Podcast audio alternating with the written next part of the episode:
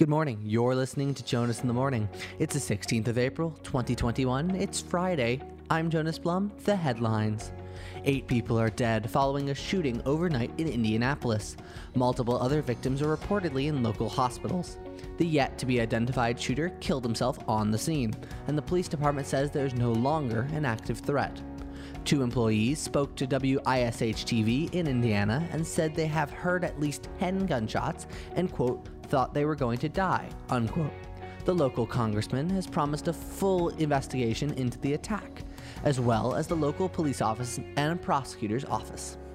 The Chinese government in Hong Kong has taken another step in cracking down on freedoms on the island. Media tycoon Jimmy Lai, along with other activists, have been arrested and jailed for at least the next eight months, allegedly committing crimes against the Chinese people. These all stem from the protest movement in the summer of 2019, with street protesters opposing the new security bill that would allow mainland Chinese laws to be enacted and enforced on the island of Hong Kong.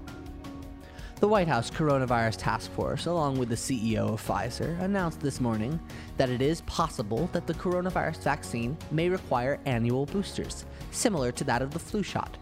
The original vaccine was developed before many infectious strains mutated out of the Chinese variant, meaning that there is a possibility that the virus will become vaccine resistant.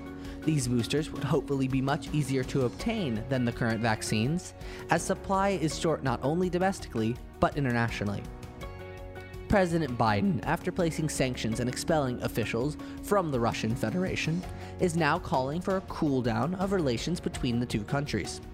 The Russians have tried to influence three American elections in a row, and Biden is trying to prevent a fourth. Russia has not publicly responded positively to the sanctions, denouncing the US move. And finally, in some good news this morning, a company is now offering to turn your old socks into comfy dog beds. Just another way to reuse your items long after you need them.